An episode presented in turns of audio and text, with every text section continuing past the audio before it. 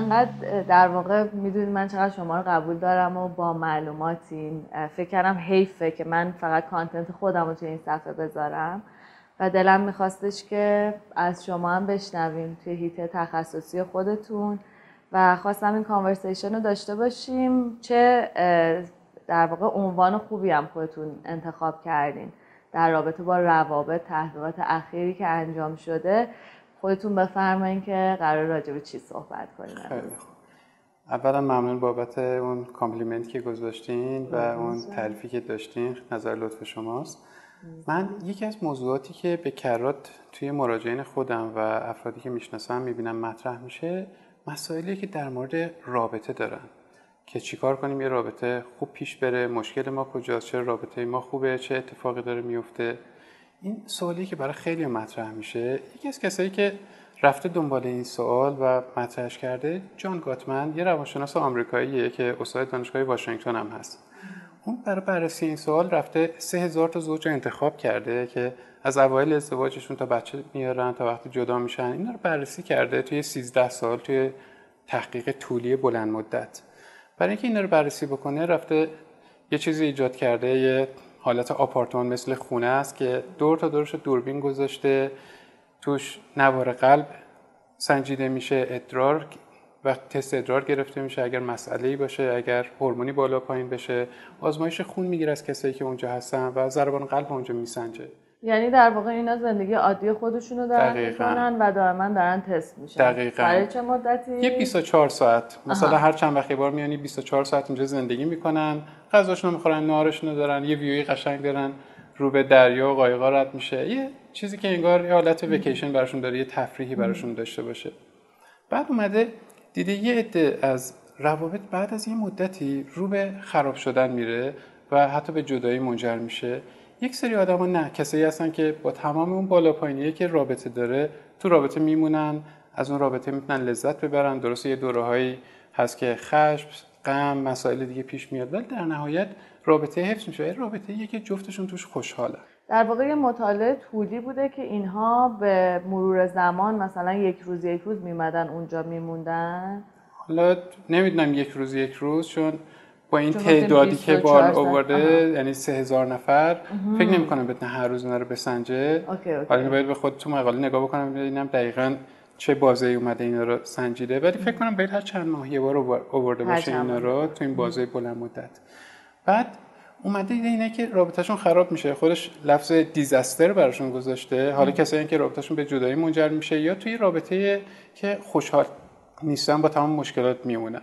یه در اومده گفته مسترن، اینا کسایی‌ان که خیلی مهارت دارن تو اون رابطه، رابطهشون خوب پیش میره و مدت‌ها میتونن با همدیگه زندگی بکنن. تو اینجا اومده به یه نسبتی رسیده از اون بررسی‌هایی که کرده، یه نسبت جالبی پیدا کرده به نام نسبت 5:1. درسته. یعنی هر 5 تا اتفاق خوب میتونه یه اتفاق بدو جبران بکنه توی رابطه. یعنی اگر یک جای توهینی رخ میده، یک جای نمیدونم سرزنشی هست، یک جای انتقادی وجود داره، باید 5 تا چیز خوب وجود داشته باشه که بتونه اون یکی رو جبران بکنه، چون اتفاقات بد خیلی قدرت بیشتری دارن برای تخریب رابطه، برای هرت کردن، برای آسیب زدن به هیجانات افراد و طرف مقابل، تا اتفاقات خوب برای یه جوری هیل کردن، برای یه جوری بهبود دادن رابطه. پس در واقع ما باید 5 برابر خوب باشیم. دقیقاً. باید 5 برابر خوب باشیم توی رابطه تا بتونه اون اتفاقات بعد رو جبران بکنه. حالا شاید مثلا بعضی براشون سوال بشه که این خوب بودن‌ها یعنی چی؟ مثلا چه کارهایی خوب در نظر گرفته میشه؟ حالا از دید ما روانشناسا شاید اینم بد نباشه که یه اشاره‌ای بکنیم. شنیدن، پرسشگری تو رابطه، اینکه یه سری هیجانات خوب اونجا نشون دادن و سعی به انتقالشون که داشته باشیم، اینکه قدردان باشیم توی رابطه، بتونیم چیزای کوچیک هم حتی ببینیم. این چیزایی که میتونه خوب باشه و اون کوالیتی تایم، اون تایم با کیفیتی که دو نفر کنار هم دیگه دارن، این جزء اون چیزای خوب میتونه باشه. حالا چیزای بد که کامل مشخصه، اون جایی که خشم خیلی ممکنه بیاد بالا بشه، به خیلی نامناسب بیان بشه، اون جایی که انتقادگری رخ میده، اون جایی که یه سری تعارضا پیش میاد که ممکنه منجر به دعوا، منجر به سری بحثا بشه، اینا اون چیزایی بدن. این شنیدنه چقدر مهمه که راجبش گفتیم. من خودم توی مراجعینم حتی خیلی‌ها توی اتاق درمان میان میگن اینجا اولین جاییه که ما واقعا شنیده شدیم، چون بیشتر وقتا متاسفانه ما توی تعاملاتمون بیشتر میخوایم بیانگر باشیم تا اینکه بشنویم. حتی وقتی داریم گوش میدیم منتظر اینیم که خب حرفش تموم شه من مثلا اینو بگم سریع، ولی اینکه یکی به ما اینترست نشون بده، من فقط علاقه دارم ببینم تو داری چی فکر میکنی، در تو چی میگذره، خیلی مهمه. حالا اونم پارتنرت باشه که چقدر برای آدم خوشایندتره که این میخواد منو دنیای درونم رو، فکرم رو، دیدگاهم رو بشناسه. واقعا جزو چیزای مهمه که اون مصدر حفظش میکنن. حالا بعداً باز یه مقدار بازترش هم میکنن که ببینم خود گاتمن هم بهش پرداخته و خیلی هم جالب نتایجی که گرفته. توی این چیزایی که درآوردن، دادایی که درآوردن، یه نسبت 8:1 هم اینا درآوردن که کسایی که از هم دیگه جدا میشن نمیتونن با هم ادامه بدن رابطه خوبی داشته باشن، یعنی 8 خوبی رخ میده، 1 بدی. یعنی این خوبی ها از بدی ها پایینتر میاد، نسبتش میاد پایینتر و خب این رابطه‌هایی که رو به جدایی و فنا رفتن میشه و نمیتونن با هم دیگه خوشحال باشن، حس خوبی داشته باشن. درسته. بعد یک نکته دیگه هم که اینا درآوردن اینه که این مسائل تعارض‌ها بین اونایی که مسترن و اونایی که دیزاسترن یکیه.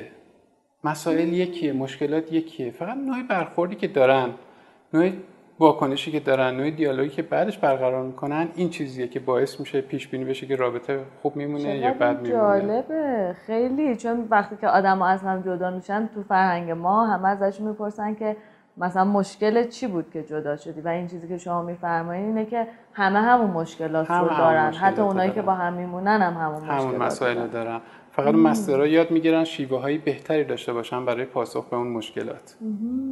بعد گاتمن اومدن اتفاقا برای اینکه مشخص بشه آیا خب یه چیزی باید اینجا متفاوت باشه، من دیدم تو این تعارض‌ها 4 واکنشه که این افرادی که دیزاسترن، اونایی که فاجعه‌ان توی ارتباط انجام میدن که باعث میشه این رابطه شدیداً رو به خراب شدن بره و پیشبینی خیلی خوبیه برای اینکه رابطه خراب بشه و ادامه پیدا نکنه. اینا رو اومدن اسم گذاشتن روشون، خودشون بهش میگن 4 سوار آخرالزمان. 4 سوار آخرالزمان یعنی چی؟ یعنی 4 سواری که حالا بر اساس اون یوحنا میان مثلا دنیا رو به بر اساس آیین مسیحیت دنیا رو به اتمام میرسونن، جنگ، نمیدونم قحطی، اون بیماری، نمیدونم مرگ، اینا که چیزاییه که این 4 سوار باید بیان که دنیا رو به آخر برسونن. حالا گاتمن اومده از همین استعاره استفاده کرده که 4 اتفاق باید بیفته که رابطه رو به خراب شدن، رو به جدایی برسه. جالب ترین قسمتش برای من تا اینجا همین بود که گفتین هم مسترها، هم اونایی که با هم مشکل داشتن و رابطه رو به اتمام میره یه مشکلات مشابه با هم داشتن، چون خیلی وقتا مراجعین پیش ما میان و دغدغه‌شون اینه که مثلا پارتنر من این مسئله رو داره یا توی رابطه ما این مسئله وجود داره، آیا این به این معناست که ما باید این رابطه رو تموم کنیم؟ یعنی ما فکر میکنیم عوامل مشکل ساز میتونه بهانه‌ای باشه برای اتمام رابطه، در صورتی که اینطوری نیست و میتونیم بریم به سمت سازندگی. حالا اون عواملی که در واقع کاپلایی که میرفتن به سمت اتمام رابطه رو میخواستیم راجبش صحبت کنیم. چیزی که گاتمن پیدا کرده اولین عوامل انتقاد کردنه، کریتیسیزم. یعنی ما میایم یه جور انتقاد خب سازندم داریم، ولی انتقاداییه که خیلی هارشن، خیلی کوبندن و معمولا به شخصیت فرد حمله میشه، به وجودیت فرد حمله میشه، نه اینکه یه رفتار خاص مد نظر قرار گرفته بشه و نه اینکه راجع به خود آدم صحبت بشه.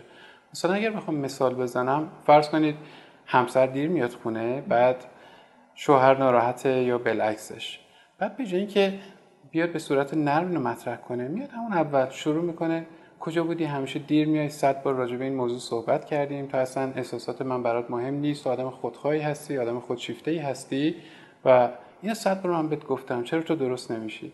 یه جور حمله کردن به کل بنیاد فرده به جای اینکه رو رفتار متمرکز بشه. در حالی که اگه انتقاد سازنده باشه، اگه شکایت سازنده باشه، همسر میتونه اینجوری بگه من دیر اومدی واقعا نگران شدم، این چیزی که قبلا هم در موردش صحبت کردیم و دوست دارم که بهش عمل بکنیم، ما قرار شده بود که هر کدوممون قراره دیر بیایم به هم اطلاع بدیم که منتظر نمونیم و دوست دارم در آینده این رعایت بکنی و در مورد این موضوع اینطوری صحبت میکنه، نه اینکه بخواد بیاد یه دفعه حمله کردن. حمله کردن باعث میشه که فرد دیفنسیو بشه، اون حالت انتقادگری خیلی شدید بره تو حالت تدافعی، سعی کنه از خودش دفاع بکنه، نه اینکه بخواد رفتارش رو اصلاح بکنه. این اولین سواری بود که اینجا مطرحه. خیلی هم مهمه. در واقع اونهایی که رابطه سازنده دارن انگار بیشتر راجع به تاثیر اون رفتار روی خودشون صحبت میکنن. تو دیر اومدی باعث شد که من نگران بشم و میمونن روی همون عاملی که باعث ناراحتیشون شده، دیر اومدن. ولی اونهایی که انگار ناسازگار بودن، این دیر اومدنه رسید به اینکه تو چقدر خودشیفته هستی و فکر هیچ کس نیستی و به خودت فقط فکر میکنی و متاسفانه دقیقاً این خیلی میتونه آسیب زننده باشه. به ویژه من داشتم فکر میکردم مثلا مراجعینی که یا افرادی که میبینیم کمالگرا هستن یا تریت های وسواس دارن، خیلی این انتقادگریشون میتونه آسیب زننده باشه توی روابط، چون نقص ها رو میبینن و اون نقص رو خیلی وقتا بزرگتر از آن چیزی که هست متصور میشن. برای همین از دیر آمدن ما میرسیم انگار که تو چقدر خودشیفته هستی و چقدر میتونه آسیب زننده باشه. واقعا به رابطه آسیب میزنه، جز اولین چیزاییه که رخ میده. بعد آدمایی که اینجوری بهشون حمله بشه، اینجوری انتقاد بشه، وارد فاز تدافعی میشن، انگار میخوان یه گاردی بگیرن، از خودشون مراقبت کنن. اینجاست که قسمت دوم شروع میشه، اون حالت تدافعی، دفاع کردن. حالا گاتمن اعتقاد داره اون دفاع کردنه به دو شیوه رخ میده. یا همون لحظه‌ای که از ما انتقاد میشه تازه شروع میکنیم انتقاد کردن به طرف مقابل، یا اینکه میریم تو حالت قربانی که من این همه حواسم هست، من انقدر زحمت میکشم، من انقدر کار دارم، در واقع مسئولیت نمیپذیرند. و این تفاوتیه که ما آدمای مستر دارن، آدمایی که تو رابطه خوبن، با آدمایی که حالت فاجعه دارن. اگر بخوام مثال بزنم در مورد همون دیر اومدنه، تو اینجا اگر بخوایم خیلی سازنده پاسخ بدیم، یه فردی که مسئولیت میاد قبول میکنه، میاد میگه آره واقعا عذر میخوام، قبول دارم، باید زودتر میومدم یا حداقل بهت اطلاع میدادم، کارم خیلی سنگین بود، اصلا غرق کارم شده بودم یا متوجه نبودم که چه تأثیر میتونه این رفتارم روی تو داشته باشه تو نگران بشی. ولی آدمایی که شروع میکنن به حالت رفتار تدافعی داشتن، میان میگن تو خودت هم همین کارو میکردی، مگه دیروز اومدی یا تو یه ماه پیش اومدی دقیقاً همین کارو کردی، من موقع هیچ بهت نگفتم، الان تو اومدی همینو من میگی، تو متوجه نیستی من صبح تا شب دارم کار میکنم، چقدر زحمت کشیدم، یه لحظه رفتم نمیذاری راحت باشم. این نمیخواد بپذیره که یه رفتارش اشتباه بوده و سکوت نمیکنه یا فرصت نمیده که طرف مقابل حرف بزنه، شروع میکنه حمله کردن یا شروع میکنه رفتن تو اینکه من زحمت میکشم، خیلی کار میکنم. و اینم جز چیزایی که شدیداً به رابطه آسیب میزنه. خیلی مهم بود این که گفتین. در واقع خیلی وقتا من با حالا قبلا که زوج هم کار میکردم این اتفاق خیلی میفته که کاپلا به هم میگن که تو هم همینطور، تو مگه مثلا اون بار همین کار منو نکردی. من همیشه میگم ببین اگه اونم این کارو کرده تو به موقع خودش باید بهش میگفتی، حالا که دیگه نگفتی. الان بحث سر این مشکلیه که الان به وجود اومده و خب هیچ وقت کمک نمیکنه دیگه، تو هم این تو هم اون و همینطوری ما میتونیم توی یک دور باطل ادامه بدیم. پس شد اول اینکه ما انتقادگری نامناسبی داریم، درسته. دوم که انگار برایند اولیه ما توی حالت دفاعی میریم و نمیتونیم اون انتقاد رو ببریمش به سمت سازندگی و مسئولیتی به عهده نمیگیریم. دقیقاً. سومین عامل چیه؟ سومین عامل که به قول گاتمن یکی از قوی ترین پیشبیناست، یعنی میگه من با 15 دقیقه دیدن دعوای دو نفر اگر این عامل توش رخ بده میتونم پیش بینی کنم که اینا به جدایی با دقت 90% اینا به جدایی منجر میشه. تحقیر و توهینه، هیوملیت کردن طرف و کانتمپت. تحقیر چیه؟ نگاه بالا به پایین، انگار من بهتر میفهمم، من بیشتر میدونم، تو چه حالیت نیست، یا تو کثیفی، تو مرتب نیستی، من آدم تمیزم. یه نگاه بالای پایین داشتن و توهین کردن، اینکه آدم بخواد فحش بده، اینکه بخواد نمیدونم اسامی بد به کار ببره، چه در مورد خود فرد، در مورد خانواده‌اش. این جزو بدترین پیش‌بینی است که یه رابطه‌ای رو به خشونت میره و احتمال جدایی هم توش خیلی زیاد میشه. بعد تو اون مسترا اونایی که خیلی خوبن دیدن چیکار میکنن، یه حس قدردانی دارن، احساس افتخار میکنن به کسی که باهاش دارن زندگی میکنن، یه حس غروری دارن اینجا و از اون استفاده میکنن به جای اینکه بخوان نگاه بالای پایین داشته باشن. اینم یکی دیگه از اون چیزاییه که شاید به رابطه ها میتونه آسیب بزنه. و چقدر این آزاردهنده میتونه باشه. میدونید هر چقدر هم که دو نفر همدیگه رو دوست داشته باشن، هر چقدر هم که با هم صمیمی باشن، وقتی که عصبانی میشن و این الفاظ رو برای هم به کار میبرن یا تحقیر میکنن همدیگر رو. درسته که بعدش ممکنه این دعوا تموم شه و بعدا با هم اوکی باشن، ولی اون زخم همیشه باقی میمونه. تو نمیتونی یه سری چیزا رو به یک نفری بگی، یا حتی خیلیا کار بعدی که میکنن از حساسیت‌های هم، از زخم‌های هم توی دعوا استفاده میکنن. تو نمیتونی این چیزا رو بگی و بعد انتظار داشته باشی که دوباره برگردی به نقطه بعد، نقطه‌ای که قبلا در واقع بودی. اینا آسیب خودش رو میزنه و انگار یه دلچرکینی با آدما میمونه که بعد که هی تکرار میشه و روی هم سوار میشه، اون وقته که دیگه انگار ما از هم فاصله میگیریم و جدا میشیم. دقیقاً همین اتفاق میفته و اینجاست که اگر خیلی این رفتارها ادامه پیدا بکنه، اون موقع فردا افراد وارد اون فاز چهارم میشن که خود گاتمن میگه استون والینگ، یعنی انگار دیوار سنگی بکشن بین دو نفر، تون رابطه دیوار سنگی وجود داشته باشه. مثلا فرد راجع به چیزی حرف میزنه، شکایت میکنه، راجع به چیزی صحبت میکنه، اون فرد انگار دست به سینه میشه، روش میکنه اونور، تماس چشمی برقرار نمیکنه، تایید نمیکنه، دیگه درگیر نمیشه تو اون رابطه و خودشو مشغول یه کار دیگه ای میکنه. انگار اون داره صحبت میکنه، این میره ظرف میشوره، اون داره صحبت میکنه، این شروع میکنه مثلا بر رفتن به وسایل خونه. این جزء چیزاییه که دوباره انگار وقتی زوجین خیلی بمونن توی رابطه‌ای که خیلی تنش توش بالا باشه، برای دفاع از خودشون وارد این فاز میشن و این فاز اون جزء چیزایی که آسیب میزنه به رابطه و اثر سازنده‌ای نداره اینجا. انگار من خودم رو دیگه از رابطه جدا میکنم، دیگه درگیر نمیشم توی رابطه. و خیلی شاید زوج‌هایی که با هم مشکلات عمده دارن ولی حالا به واسطه مسائل فرهنگی یا اقتصادی یا هر چیزی که هست سالیان زیادی با هم زندگی میکنن، خیلی هاشون من دیدم که انگار این شکلی که یه نفر دیگه اصلا انگار نیست، فقط حضور فیزیکی داره ولی ایموشنالی همون حالت طلاق عاطفی دقیقاً این رخ میده بینشون.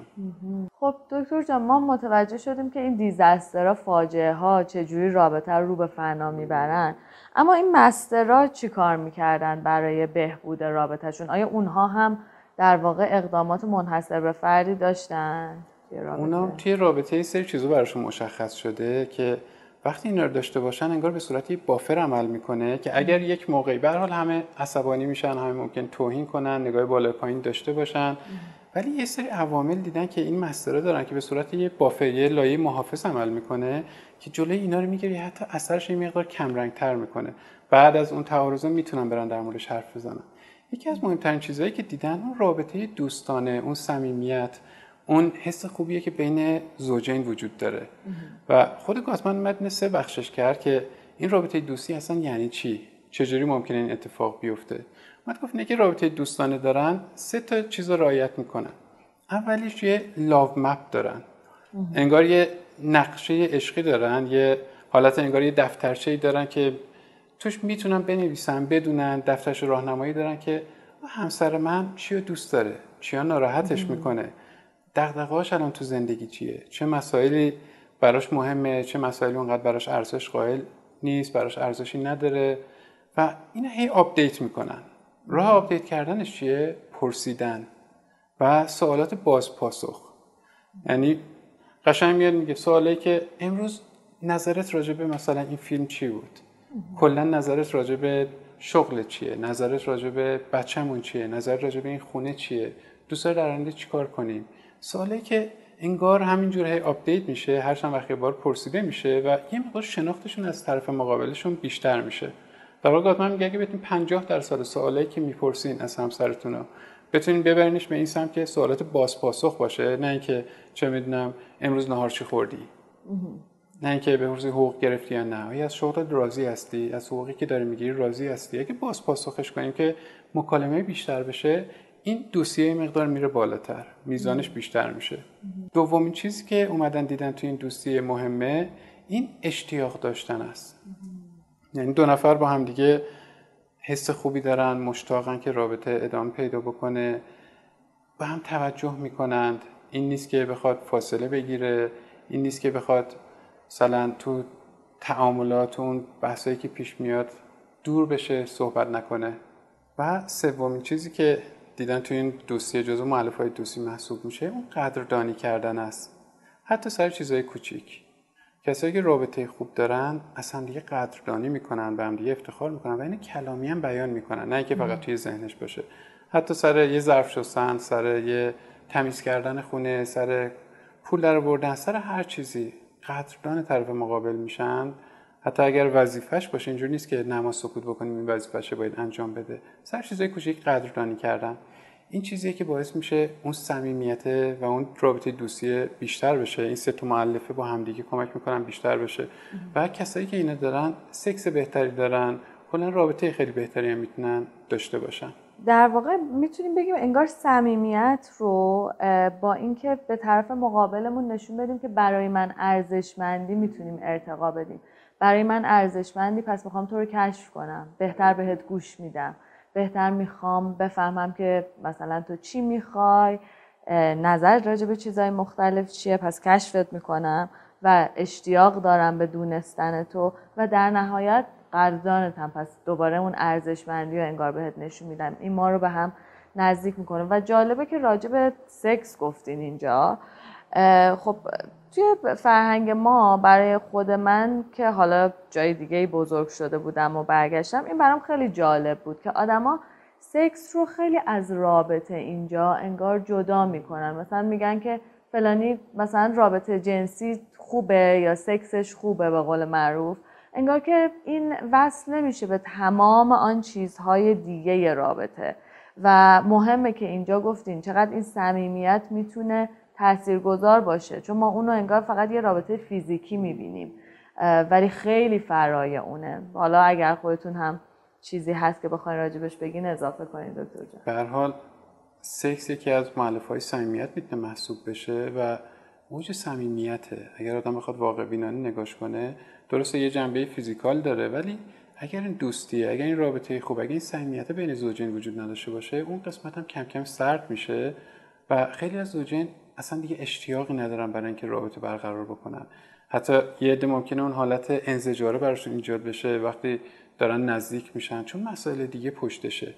اگر این قسمت صمیمانه، این قسمت دوستی برقرار نشه، بعد از یه مدت اون رابطه سرد میشه و اون اثری که میتونه برای حفظ رابطه، برای ادامه رابطه وجود داشته باشه، ادامه پیدا نمیکنه. یه جورایی همین صمیمیتی که بیان کردین انگار میاد توی قالب فیزیکی که من میخوام تو رو کشف کنم، حالا in the physical sense، و بعد که میخوام تو رو کشف کنم انگار که اشتیاق دارم نسبت بهت و میخوام نشون بدم که برام ارزشمندی، دوستت دارم. یعنی اون عشق رو حالا میاریم توی جنبه فیزیکال، میخوایم به هم نشون بدیم. و وقتی که مکانیکالش میکنیم، یعنی فقط به عنوان یه چیز فیزیکی جدای این صمیمیت بهش نگاه میکنیم، شاید اگر هم خوب باشه خیلی زودگذر و کم عمر. دقیقاً همین اتفاق میفته. این چیزی که اگر نباشه زودگذر و کم عمر میشه. خب بریم سراغ مؤلفه بعدی که این مسترها دارن. در واقع مؤلفه بعدی که مسترها دارن چون مشخص شده، این حس شوخ طبعیشونه. حتی توی تعارضات هم میتونن شوخ طبعی رو داشته باشن. البته پیش نیاز داره. اگر توی اون تعارضات فقط بخوای شوخ طبعی نگهداری و اون قسمت صمیمانه دوستانه نباشه، ممکنه حتی اثر عکس بده، حس نادیده گرفته شدن، حس تمسخر به طرف مقابل بده. برای همین مهمه که این حس شوخ طبعی یه پی‌زمینه دوستی هم داشته باشه. مسترها خیلی راحت میتونن تو اون تعارضا یه قسمت‌های فانی، قسمت‌های شوخی، حتی خودشون مسخره بکنن برای اینکه یه مقدار تعارضا رو ختم بکنن، بیارنش پایین‌تر و نه اینکه فراموش بکنن یا اصلا کلاً از موضوع پرت بشن. فقط یه مقدار انگار نرم‌ترش میکنن برای اینکه راحت‌تر بتونن ادامه بدن و بحث ادامه پیدا بکنه. انگار زهرش رو میگیره. دقیقاً اون سختی، درد زهرش، اون تلخیش یه مقدار کمتر میکنه. دقیقاً. ولی خب شوخ طبعی که همدیگر رو مسخره نکنیم، دست نندازیم، یا اگر طرف مقابل واقعاً ناراحت و آزرده است، گاهی اون شوخ طبعیه میتونه یه مقدار اذیت کننده باشه دیگه، چون اون ناراحته و فکر می‌کنه انگار شما داری کم ارزش می‌کنی. باید نسبت بهش به نظرم مراقب باشیم، ولی خیلی میتونه کمک کننده باشه جایی که درست ازش استفاده شه. و دیگه مؤلفه دیگه هم دارن این مسئله. یه مؤلفه سومی هم دارن که این به خصوص تو زوجایی که خیلی با همدیگه درگیری فیزیکال پیدا می‌کنن خیلی مهم میشه. دیدن این مسترها میتونن خودشون آروم بکنن، یه انگار پایش خوب، یه نگاه خوبی به بدنشون، تغییرات بدنیشون دارن و اگر لازم باشه میتونن یه جوری بحث رو متوقفش کنن، یه چند دقیقه خودشون آروم بکنن، بعد برگردن به بحث. تو همین آزمایشی که اینا داشتن من دیدن خب توی بحث اینا ضربان قلب بالای 100 میره.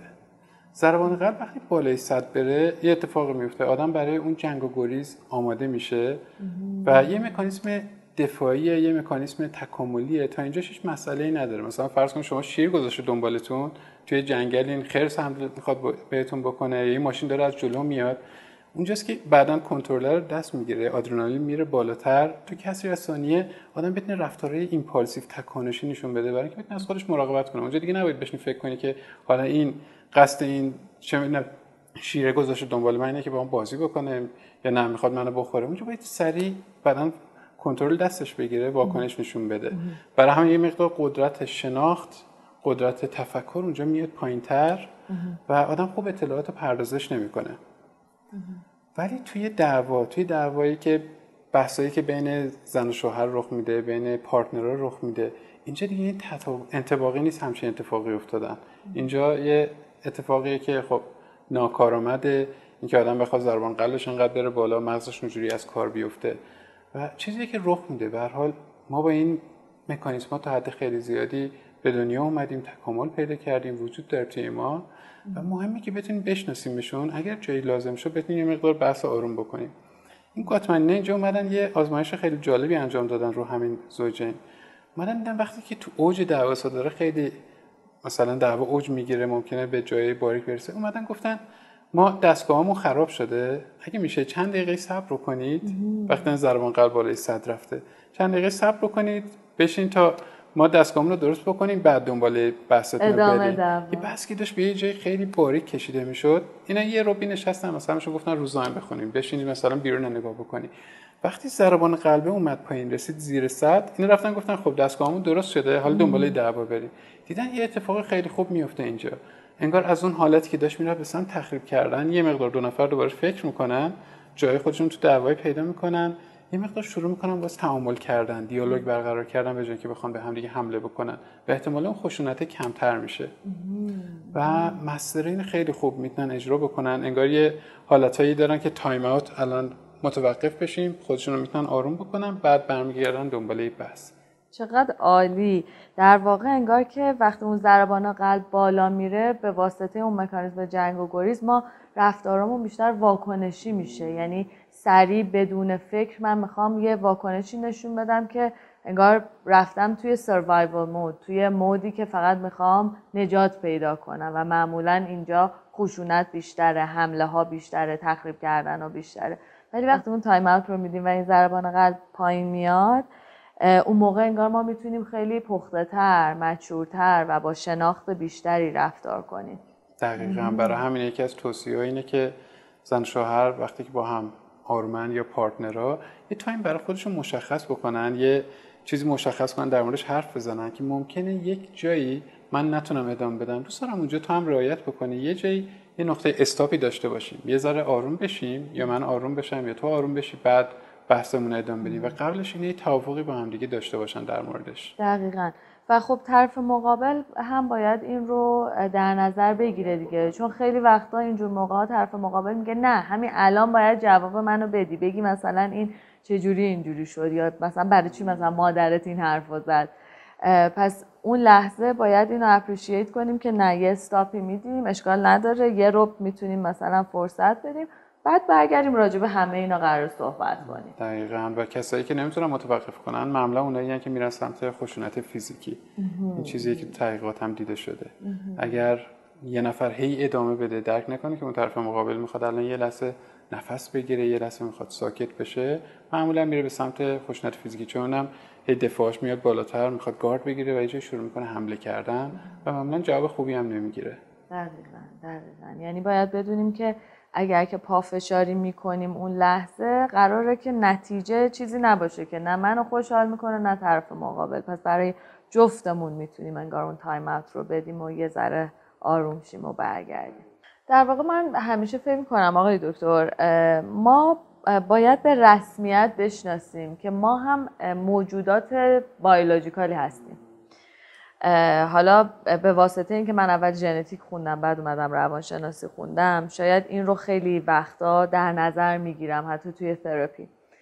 همین چیز ساده‌ای که شما گفتین، یعنی بدونیم که ما در قالب یک بدن فیزیکی هستیم که به یه شکل خاصی فانکشن میکنه و فرای اون نمیتونه بره و چیزای خیلی ساده است که اگر به رسمیت بشناسیم خیلی میتونه به ما کمک کنه. مثل اینکه وقتی من ضربان قلبم میره بالا، من شیفت میکنم توی یک انگار ساختار ذهنی دیگه که به من دستور میده یا جنگ یا گریز. و اگر من این رو بفهمم، وقت طبق اون میتونم زندگی کنم، رفتار کنم، توی رابطه تعامل برقرار کنم و خیلی چیزای دیگه، مثل اینکه مثلا من دیشب کم خوابیدم، مثل اینکه من الان گرسنمه یا پارتنرم الان گرسنه یا از کار اومده خسته است.